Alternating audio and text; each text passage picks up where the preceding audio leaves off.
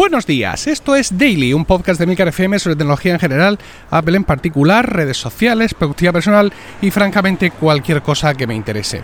Hoy es martes 13 de noviembre de 2018 y es el cumpleaños de mi abuela, de la única abuela que me queda, que me queda con vida, mi abuela mi abuela Angelicas, es, como siempre la hemos conocido, como la llaman allí en el pueblo. En el pueblo la llaman más allá de eso, porque mi abuelo, su marido, se llamaba Trinidad, que es un nombre que a mucha gente le resulta llamativo que se aplique un hombre, pero bueno, es uno de estos nombres que se pueden aplicar tanto a hombres como a mujeres. Entonces, pues eh, le llamaban a mi abuelo Trini, en, allí en el pueblo. Entonces mi abuela era eh, la Angelica del Trini. Esto es una cosa muy de mi pueblo, pero es así. Entonces esto de la Angelicas del Trini eh, le sirvió a mi abuela como nombre comercial para la mercería que ella eh, eh, rigió la mayor parte de su vida laboral. De hecho, yo recuerdo, y creo que todavía hay por casa, algunas de las bolsas que se usaban en la tienda eran unas bolsas de color de color vainilla y que ponían el nombre de la tienda en letras en letras grandes y así como dibujos de accesorios, de unos guantes, un, paraguas, un jersey. Y recuerdo además que ponía Angelicas del Trini, surtido en mercería de gran calidad.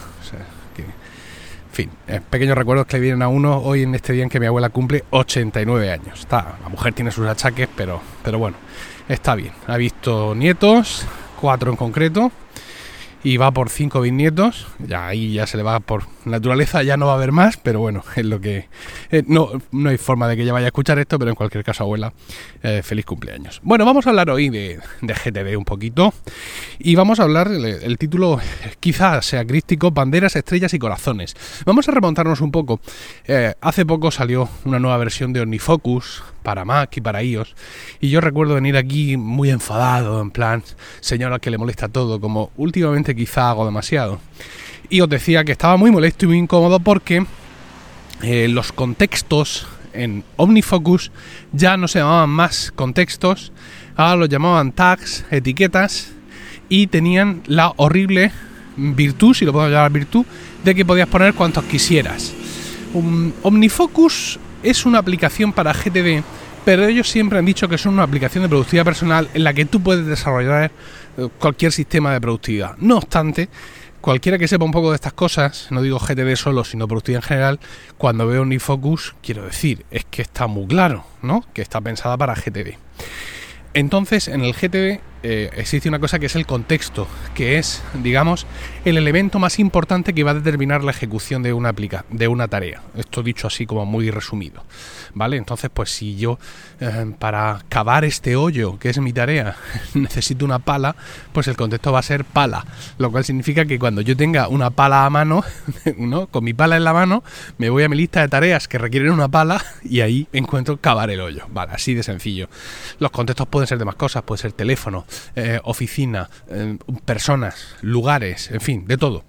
Entonces, claro, mm, el contexto es vital en el GTD porque es lo que te, determina eh, qué tarea, qué tareas puedes hacer y te pone delante un, listado de esas tareas para que tú elijas, decidas siempre qué hacer. Si ponemos dos contextos, desde, mi punto de vista, mala cama tiene el perro porque eso lo único que va a hacer va a ser entorpecer nuestra capacidad de decisión, porque por ahí pueda resultar que sí, uno de los contextos nos cuadra con mi situación actual, con mi disposición actual a hacer tareas, pero el otro no. Con lo cual, pues mi toma de decisiones se ve emborronada. ¿Qué es lo que pasa? Eh, como seres humanos somos imperfectos y queremos que los sistemas no nos ayuden, sino que hagan las cosas por nosotros. ¿Cuántas veces lo he dicho aquí, no? Que la gente te dice, yo quiero que me pite, quiero que me salte. Que quiero que yo quiero meterlo todo ahí y que él vaya pitando. No, eso no funciona así en la vida. Nadie te avisa de que tienes que estudiar, de que tienes que sacarte una carrera, de que tienes que aprender una profesión, que tienes que buscar un trabajo, que tienes, entre, vamos a poner este tienes entre comillas, que crear una familia o que elegir una forma de vida adulta. Mm, nadie te va avisando de eso en la vida. Son decisiones que tú vas tomando. que voy tomando esto porque mi madre me obligó. Bueno, sí, pero en definitiva al final la decisión la tomas, la tomas tú, ¿no? No, la sociedad que nos impone. Bueno, no hemos venido aquí a hablar de eso. Pues eh, en el trabajo es exactamente igual. Las decisiones las tienes que tomar tú. No puedes mm, esperar que algo te pida. O sea, más allá de mm, llamar hoy a las 11 al abogado de la empresa que he quedado con él en llamarlo, eso sí me puede pitar. Nadie no me voy a suicidar porque haya puesto esa alarma. Pero por lo demás, las cosas las tienes que decir tú. Entonces, eh, claro, queremos más Queremos poner el contexto tradicional. Queremos poner mm, el nivel de urgencia. Queremos poner el nivel de energía. Queremos poner lo inmarcesiblemente bella que es la tarea. Queremos poner un montón de cosas porque pensamos que eso va a hacer que salte algo, ¿vale? Pero al final va a ser mucho peor. Entonces, bueno, la gente me decía, bueno, no seas así, hombre, no seas un poco más ecuménico. Si hay mil tags, pues magnífico, pues que la gente use 300 y tú sigues usando solo una. Bueno, pues que sepáis que como ahora hay varias tags, yo tardo como tres tabs más en definir cada tarea. Porque claro, cuando pongo uno un contexto, no se cierra ese campo, sino que se queda ahí para que yo ponga más contextos y eso me fastidia muchísimo.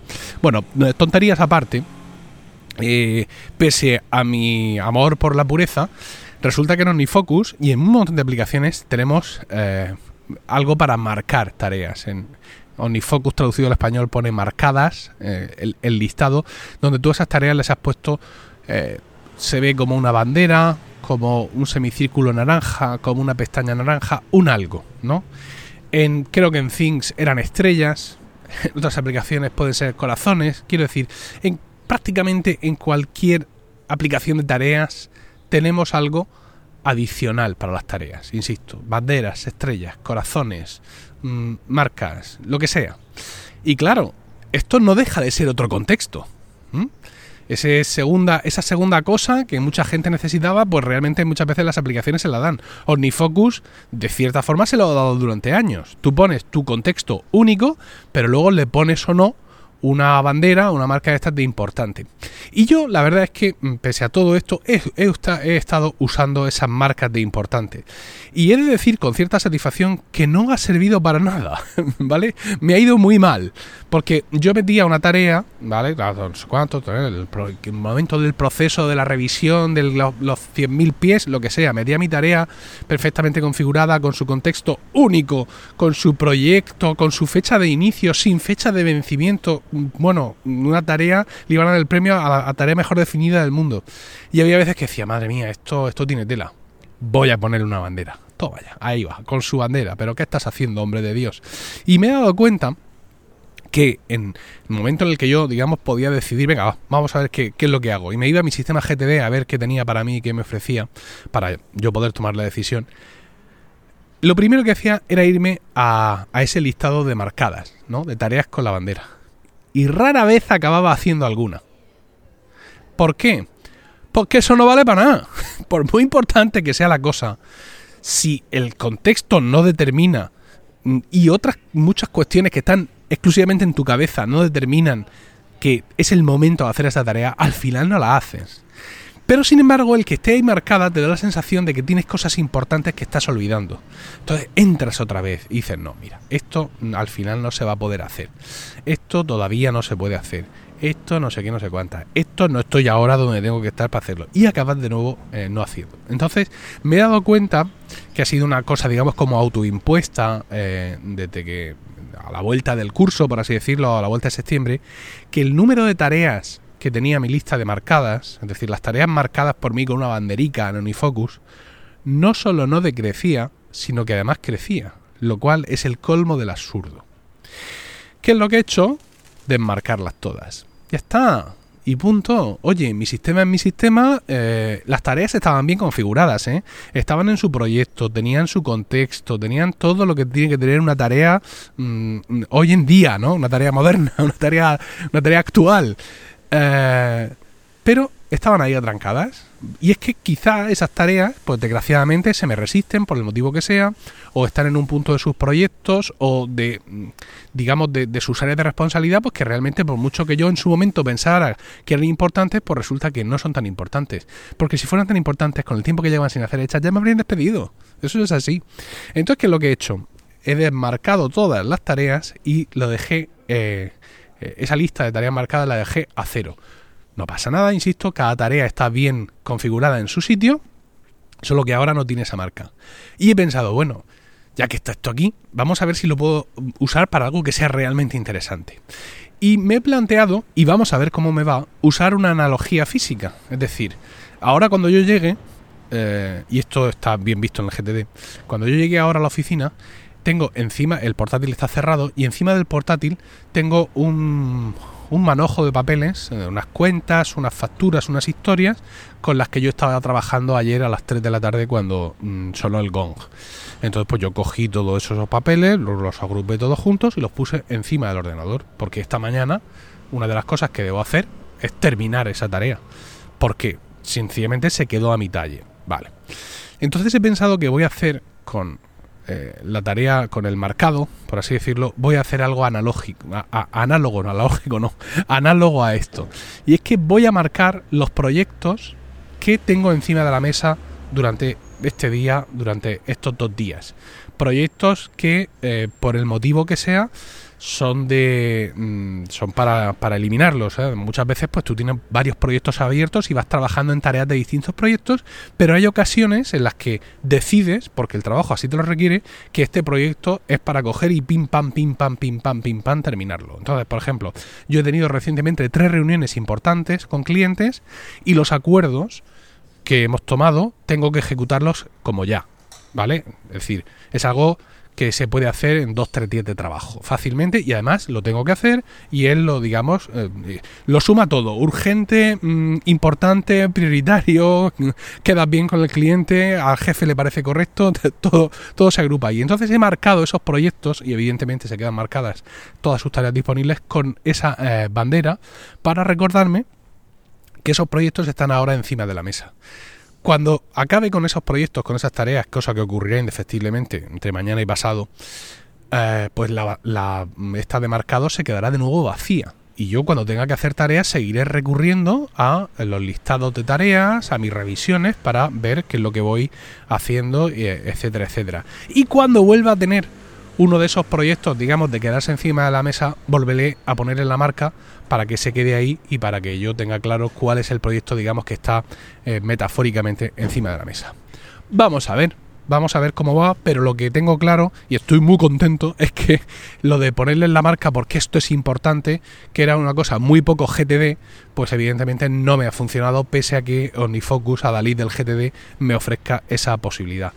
Eh, ¿Qué es lo que dice la teoría oficial cuando tienes una cosa que es muy importante? Pues cuando tienes una cosa que es muy importante, pues tienes tu capacidad de decisión y luego también tienes el calendario. Es decir, la tarea, eh, la, la tarea, la teoría oficial del GTD plantea el calendario, ¿no? el time blocking, como una solución. Es decir, si esta tarea tiene que estar hecha en tal fecha y tiene que estar hecha ya, pues te coges y te vas al calendario y la marcas allí, la pones como si fuera una cita, porque es el espacio que tú te dedicas a ti mismo para hacer esa tarea, porque tiene que estar hecha en ese momento. Y ya está. Es decir, que en ese sentido, las urgencias son urgencias y son urgencias de verdad. Si no son, si son urgencias de plan, pues le voy a poner un corazón. Esto no es una urgencia, oiga, esto es una tontería.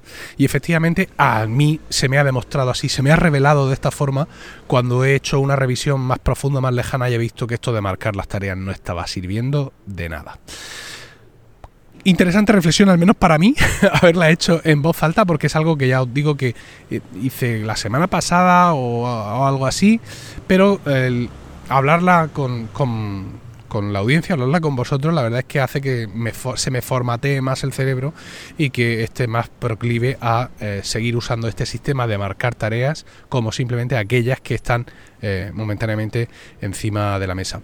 Por cierto, hablando de todas estas cosas, tenemos un nuevo podcast en Emilcar FM, se llama Proyecta y es un podcast eh, realizado por Abel Yécora y que va sobre gestión de proyectos, metodología, metodologías ágiles y todo este tipo de cuestiones. Proyecta ya lo podéis encontrar en eh, Apple Podcasts, Spreaker, Evox, Spotify, cualquier aplicación del ramo. Es un podcast que al principio va a ser mensual. El primer capítulo es cortito, unos 20 minutos, donde Abel nos explica qué es un proyecto. Una cosa tan sencilla como esta y simplemente escuchar esa definición por parte de Abel y algunas cosas más nos va a permitir ponernos en un excelente punto de partida para aprender más sobre gestión de proyectos gracias a este podcast de Milcar FM Proyecta que os animo a todos a que escuchéis con pasión ribereña, que es como se hacen las cosas. Bueno, espero vuestros comentarios sobre todas estas cosas en emilcar.fm barra daily, donde también encontraréis otro medio de contactar conmigo. Y no olvidéis suscribiros a focus.emilcar.es, donde encontraréis vídeos nuevos cada semana sobre todos esos temas, aplicaciones y servicios que nos interesan de verdad. También allí hay vídeos de productividad, teóricos, prácticos, de unas aplicaciones, de otras, muy interesante. Allí también vais a encontrar Weekly, mi podcast semanal sobre ellos y mucho más. También hablo de vez en cuando de productividad en Weekly. Bueno, no me enrollo más. Que tengáis un fantástico martes, un saludo y hasta mañana.